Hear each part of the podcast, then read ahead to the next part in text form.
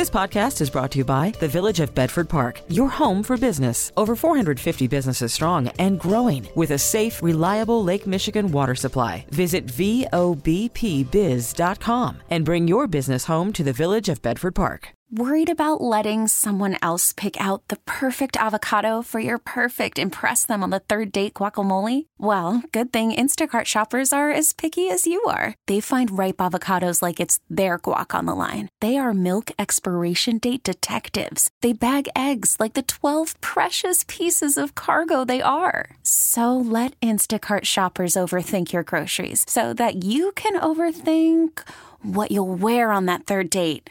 Download the Instacart app to get free delivery on your first three orders while supplies last. Minimum $10 per order, additional term supply. Now, the WBBM Noon Business Hour. Hey, it's 12.03 on a Thursday afternoon, June 16th. Good afternoon. Thanks for joining us on the Noon Business Hour. I'm Rob Hart. The housing market feeling the impact of outside factors. We'll cover that in our next segment. But right now, the latest numbers on jobless claims are out as we continue to digest yesterday's interest rate hike by the head, uh, Fed. We're joined by Brian Wesbury, Chief Economist, First Trust Advisors in Wheaton. Brian, thanks for joining us today. There's a lot of talk today and yesterday, and even uh, with some of the uh, uh, data points that came out earlier in the week and last week, that the uh, possibility of a recession considerably higher today than it was a month ago or even a year ago.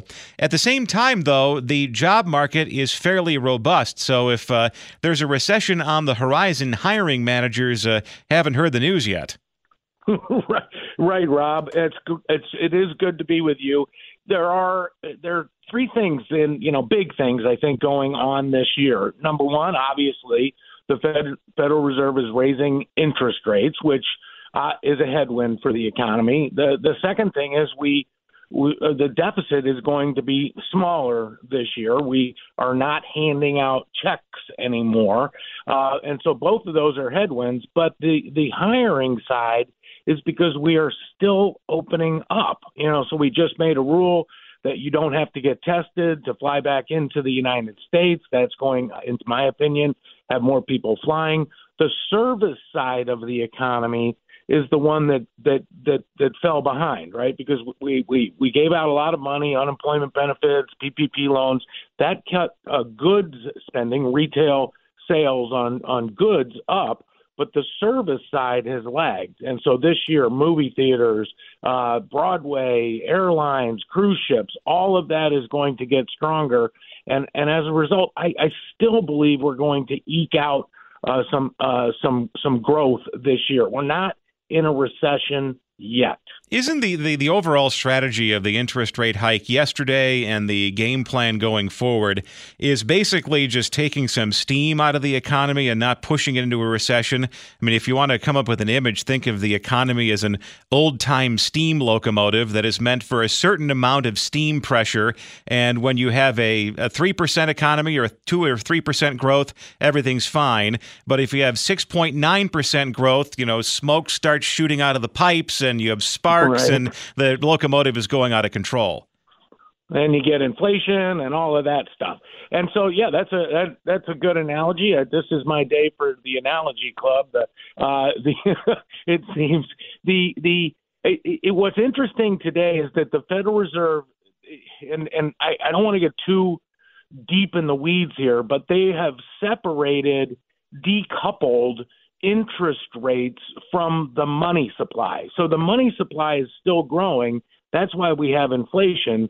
But here they are raising interest rates, and you're exactly right, trying to lower the pressure in the engine.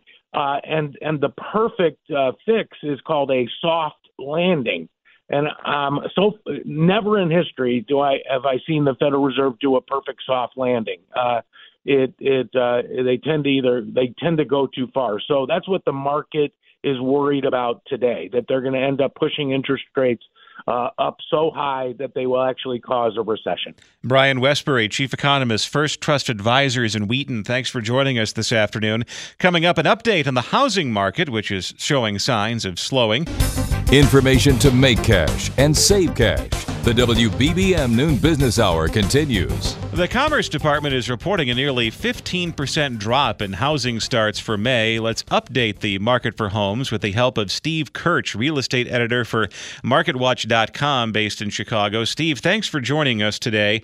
And when it comes to the uh, housing market, isn't this what everybody wanted? It was overheated. It was great for homeowners because they saw the value of their home skyrocket. But as far as the housing market was concerned, buyers and sellers, uh, th- they were looking for some cooling in this in the housing space. Uh, yeah. Good afternoon, Rob. You're, you got it uh, on the head. This is just another piece uh, that, of evidence that we've seen that the housing market continues to cool. Uh, and the pace had been red hot. I think everybody knew it wasn't sustainable. Uh, the pandemic kind of threw a lot of the market for a loop and upended a lot of the traditional uh, things that have been happening to homes. But really, this has been a decade plus long uh, rise in prices and rise in sales, and we knew it had to end sometime. The uh, Fed is helping us out as interest rates rise. That's taking some steam uh, out of home buyers because mortgage rates are rising as well. And uh, that's also taking some steam out of the home builders who are losing confidence, so they're not quite as willing to go out on a limb and, and build as they once were. But isn't this also uh, kind of uh, another hurdle in the face of first time home buyers where maybe they might have uh, been unable to uh, keep up in a very competitive housing market a year ago, and then now they're going to try again, but uh, they've been priced out due to higher mortgage rates? Right. I mean, the mortgage rates uh, jumped by their most this week since 1987. They're up half a percentage point. So uh, it's just getting more expensive, and it was it was hard on first-time buyers, especially. And of course, without uh, starting new homes, you know the inventory crunch continues, and that could you know we you expect prices to start to fall when sales drop, but uh, with less and less inventory, pricing uh, may still be very difficult as well. So it's it's absolutely true. The first time home buyers trying to get in uh, affordable housing that that's really the hardest end of the market. And then very quickly, I mean, the adjustable rate mortgage was rolled out 42 years ago for uh, 18 or 19 percent interest rates, but with rates now uh, in the fives, uh, is an ARM a good idea on the assumption that eventually it'll fall back into the threes and twos? Well, uh, ARMs are always a way to help you uh, lower your mortgage payment. You have to be very careful about the caps, how far they can rise. Uh, I would say it's probably not the best option while the Fed is continuing to raise interest rates, and we just don't know how high they're going to go. So even uh, with interest rate with with mortgage lending rates uh, in the fives, uh, probably a good idea to jump on that rate right now, even if it's a lot higher than two years ago, because you don't know what tomorrow brings. That's true. And again, 5% historically uh, is still a good rate on a mortgage. It's just we've been spoiled with these near 0% interest rates for so long. We, we've forgotten how good 5% can look. Right. My parents are listening and uh, they're laughing, thinking about the uh, 13% uh, rate they had to pay on the house they bought in 1984. So you're right. Historically, things are pretty good. Yeah, that's correct. Um, so they, keep things in perspective, but it, it, again, I don't want to minimize the difficulty that that folks are having. The costs of housing are going up, and it, it that's going to continue to be a problem for the foreseeable future. Steve Kirch, real estate editor with Market Watch based in Chicago. Thank you for joining us today. Coming up next, a need to know stat about bear markets. The WBBM Noon Business Hour continues. Even when investors buy stocks at the very start of a bear market, they generally do well within 12 months. Let's get perspective from Mark Hulbert, investment columnist for the Wall Street Journal, Barron's, and MarketWatch.com based in Washington. Mark, thanks for joining us today. It sounds like you know the, the phrase "buy the dip" has been. Uh, entered cliche territory uh, used by a lot of uh, TV financial pundits and then uh, a lot of uh, Bitcoin types on social media. But uh, is this a case where buying the dip is more than just a cliche? Well, it's a, it's a great question, and you have to separate out the psychological aspect of it from the statistical part of it. It turns out that if you look at it from a psychological point of view, what happens is that investors at the initial stages of a bear market are sort of in denial that the market is going down, and so they do say buy the dip and by the time they finally throw in the towel is probably close to the bottom. So it is a cliche at the beginning of a bear market for that psychological reason that we go into denial and then finally give up, and then at the moment you give the uh, give up, the market tends to turn around. From a statistical point of view, which is what you were referring to in the intro, it turns out that actually buying the dip is not a bad idea for the simple reason that the stock market, historically at least, has always gone up over the longer term. So, in the sense, you can go back 150 years of U.S. stock market history. And if you bought at any point, including some of the worst times, like 29 right before the crash, if you held on long enough, the market, of course, will bail you out. And uh, this is a remarkable statistic. Those who buy stocks the day the S&P 500 enters a bear market have made an average of 22.7% in 12 months. So historically, you could potentially uh, make back everything the market lost over the course of 2022. Well, that's right. I want to make sure I, I, I uh, give the correct qualifications for that statistic. It's not necessarily when the bear market began, it's when the bear market is officially noted, which is, of course, the point at which the market has dropped 20%. So even though the bear market began on January 3rd, which is when it hit its all time high, it wasn't until Monday of this week that it actually closed 20% below that, that price from uh, January 3rd that's the point at which a bear market was officially declared.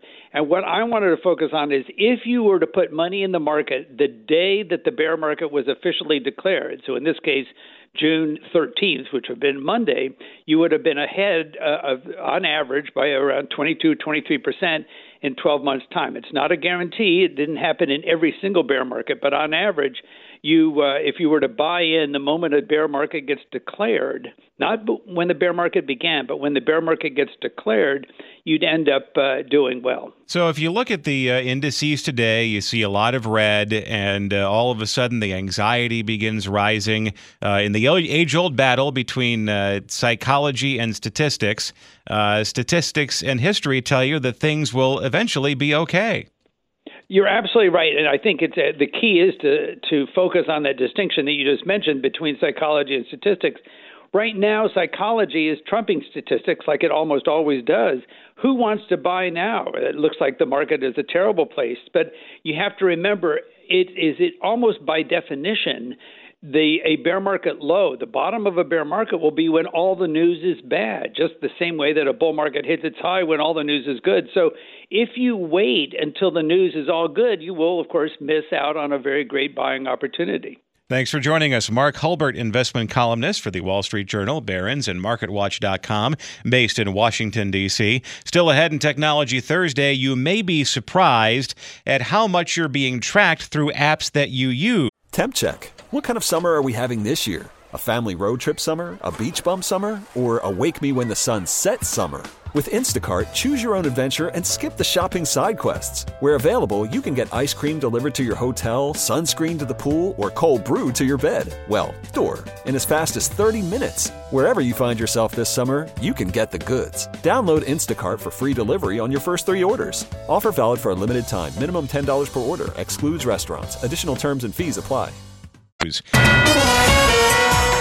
is Chicago's all news station, News Radio 780 and 105.9 FM. The WBBM Noon Business Hour continues. Good afternoon. I'm Rob Hart. These are the top stories on News Radio WBBM. The House panel investigating the assault on the U.S. Capitol is back in session this afternoon. A special report from CBS News is next. In Technology Thursday, an expert look at the tracking of customers through the use of apps. And the Scottish Festival and Highland Games take place in Itasca tomorrow and Saturday after a two year COVID break. WBBM business, the markets are lower. The Dow is down 615 points, the Nasdaq is down 401. And the S&P 500 is down 107. AccuWeather says for today mostly sunny and still hot, but breezy and much less humid, and a high today of 92. Right now we have 87 degrees right now in Chicago under sunny skies at 1231. CBS News special report. The January 6 House panel is diving back into public hearings today and focusing on former President Trump's last-ditch effort to overturn 2020 election results. Committee Chair Congressman Bennie Thompson. The former president wanted Pence to reject the votes and either declare Trump the winner or send the votes back to the states to be counted again. More testimonies expected from the former VP's counsel and a retired federal judge. Today, the Select Committee is going to reveal the details of that pressure campaign. Here's CBS's Skyler Henry. Committee members say President Trump listened to attorney John Eastman, who insisted Pence had the power to block the certification. As a federal judge has indicated, this likely violated two federal criminal statutes. President Trump had no factual basis for what he was doing, and he had been told it was illegal. CBS News Special Report. I'm Monica Ricks. It's 1232 as the noon business hour continues. Markets are in the red. We're joined by Jim Welsh, macro strategist and portfolio manager at uh, Smart Portfolios in San Diego, California. Jim, thanks for joining us today. Let's pick up that conversation from 1020 this morning about the uh, market sell-off. What are some of these specific sectors that are uh, driving this sell-off today? It seems like uh, tech once again is uh, leading everybody down. Uh, it's a good point, Rob. As I noted in this past Monday's weekly technical review, when selling becomes as intense as we've seen over the last handful of days, the correlation between various sectors starts to move up toward one. So you get to that stage in a market decline where they're selling basically everything, and uh, they're doing it because the outlook for the economy and corporate earnings, in their view, is deteriorated. And is this simply you know, a case of everybody placing bets on a recession right now? Um, are there any optimists uh, in the market right now? uh, I don't think there's many. Uh, and I think you know there were over the last you know few weeks. Uh, people were looking for peak inflation, peak inflation, and as I pointed out for a long time, there's a huge difference between inflation peaking at eight and a half percent versus three and a half percent, and the CPI I think pretty dashed any hopes that the Fed could ease up uh, over the next couple months. And you know, Chair Powell's test or not testimony, but his comments yesterday reaffirmed that. It's very interesting. Uh, was there was a very interesting analysis this morning in the Wall Street Journal just about some of the issues uh, facing the uh, oil and gas industry right now, and that's one of the big drivers of inflation affecting pretty much everything. And that is um, among the many reasons why investors may be reluctant to uh, get back into the oil and gas sector or or feel very confident about the long term prospects of uh, taking advantage of these uh, record profits in the oil and gas sector is that if there is an economic slowdown, uh, demand could crash and crash pretty hard and bring down inflation with it. Yes, and uh, you know, again, it's going to take time for that to evolve. Rob, a because wage growth has been pretty healthy, uh, job growth has been healthy, consumers have a lot of savings, and, and so the economy does have, if you will, some cushions for it. But the Fed's goal is to reduce demand, and they're going to get their wish in the next few months. And the amazing thing to me is that corporate earnings have not been cut by Wall Street. That is going to happen over the next month, leading up to the second quarter earnings results, you know, starting in mid July. So that is the other shoe. I said the first leg was because rates went up. The second shoe of the decline in the market was going to happen as earnings were revised lower and PE ratios contracted further. And I think we're finally starting to see that happen in the last week. As the shift moves over from goods to services, where are some of the places that uh, if we if there is an economic downturn, where what are some of the, the areas we'll see it first? Well, um, that is a good question. We'll see it in housing. Obviously, we've seen starts in existing home sales uh, decline. Mortgage rates are up hugely. Uh, affordability has dropped by about 40%. So that is the one taking it on the chin at this point in time. And it will spread to, as we saw Target and Walmart, hey, we've got the wrong kind of inventory, so they're going to slash prices. Again, the good news there is that puts downward pressure on inflation. But the main thing, Robert, this is all going to take a number of months. It's not going to happen overnight. And in the meantime, the Fed is going to continue to talk pretty hawkish.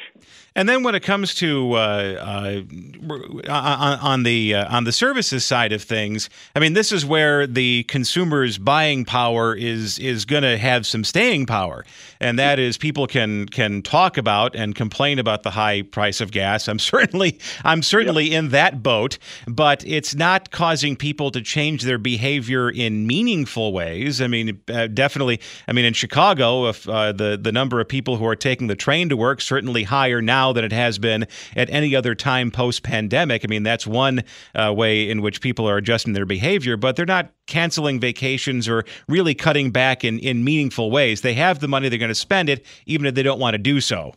And that's why the economy, in my view, still has a chance of not going into a recession. I, I think we're going to see enough slowing, Rob, that the Fed might have enough wiggle room to downshift as we get towards September. But they're going to need to see the data uh, that things are in fact slowing, inflation is coming off the boil.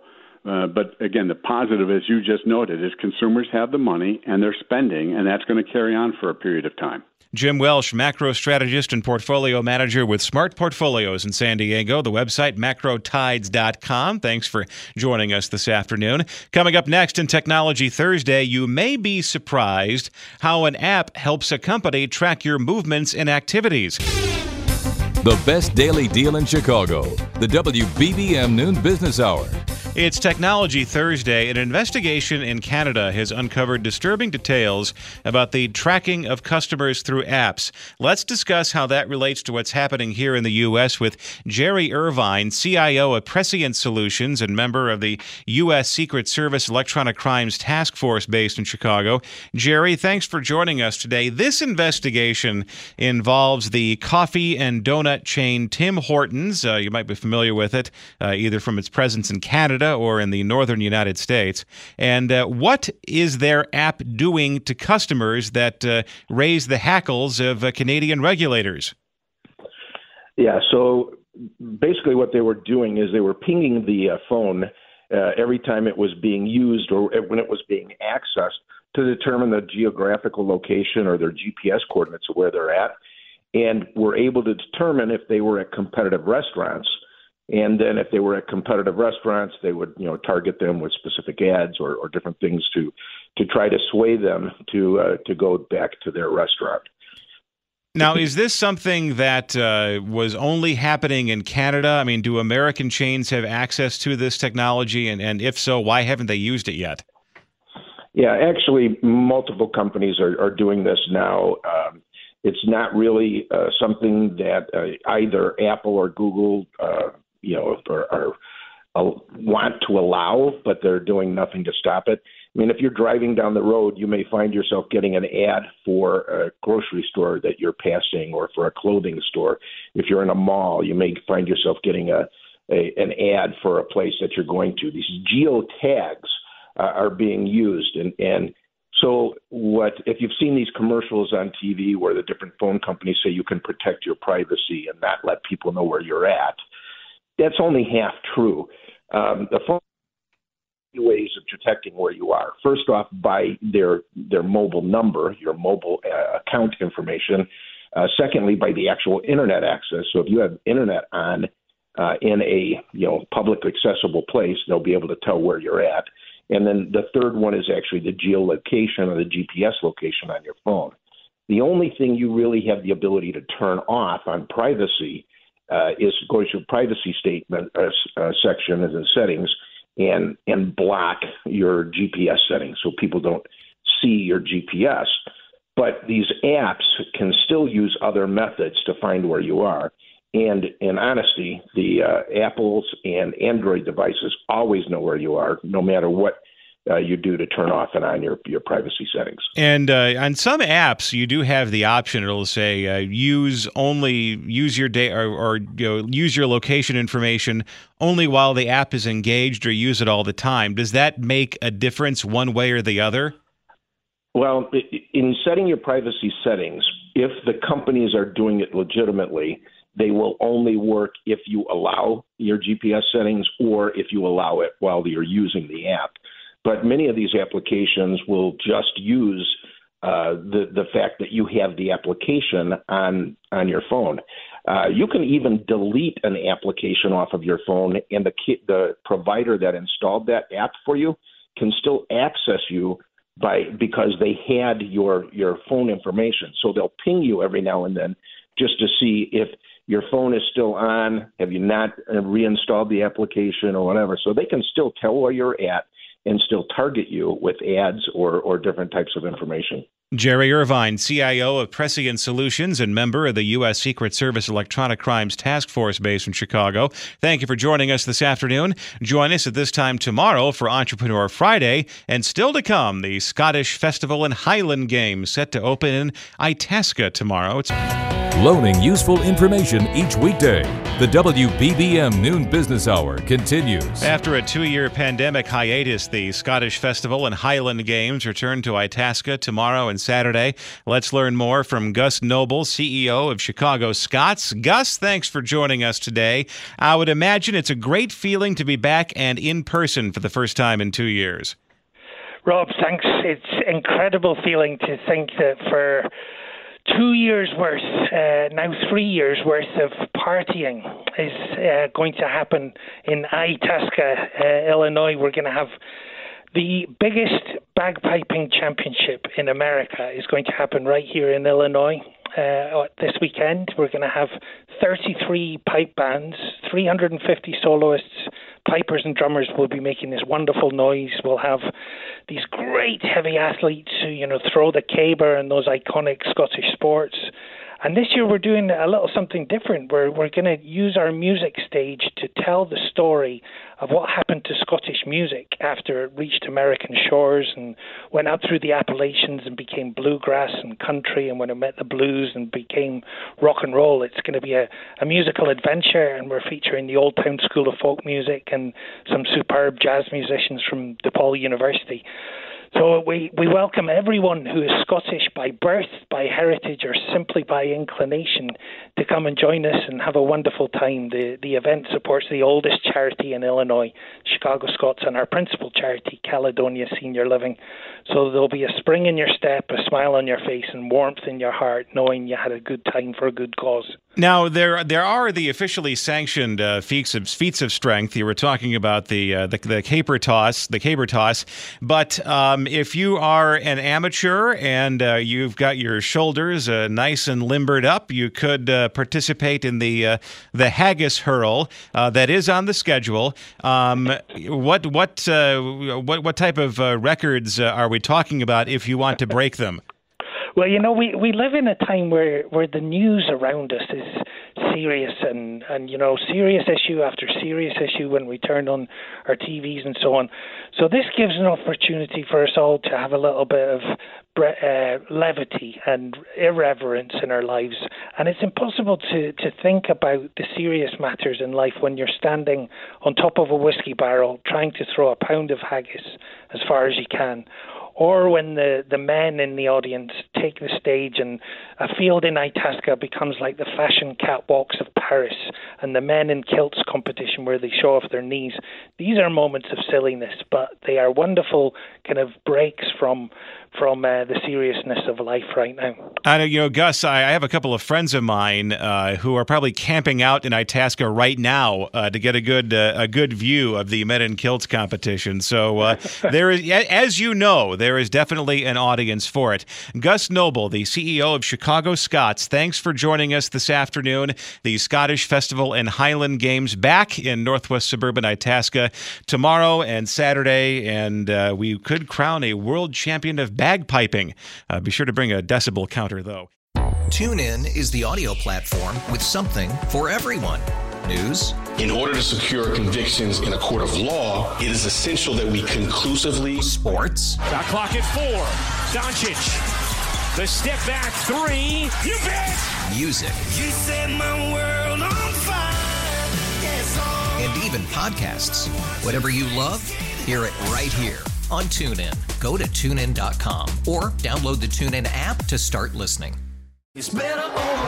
After investing billions to light up our network, T Mobile is America's largest 5G network Plus, right now, you can switch, keep your phone, and we'll pay it off up to $800. See how you can save on every plan versus Verizon and AT&T at tmobile.com slash across America. Up to four lines via virtual prepaid card. Allow 15 days. Qualifying unlocked device credit service ported 90 plus days with device and eligible carrier and timely redemption required. Card has no cash access and expires in six months.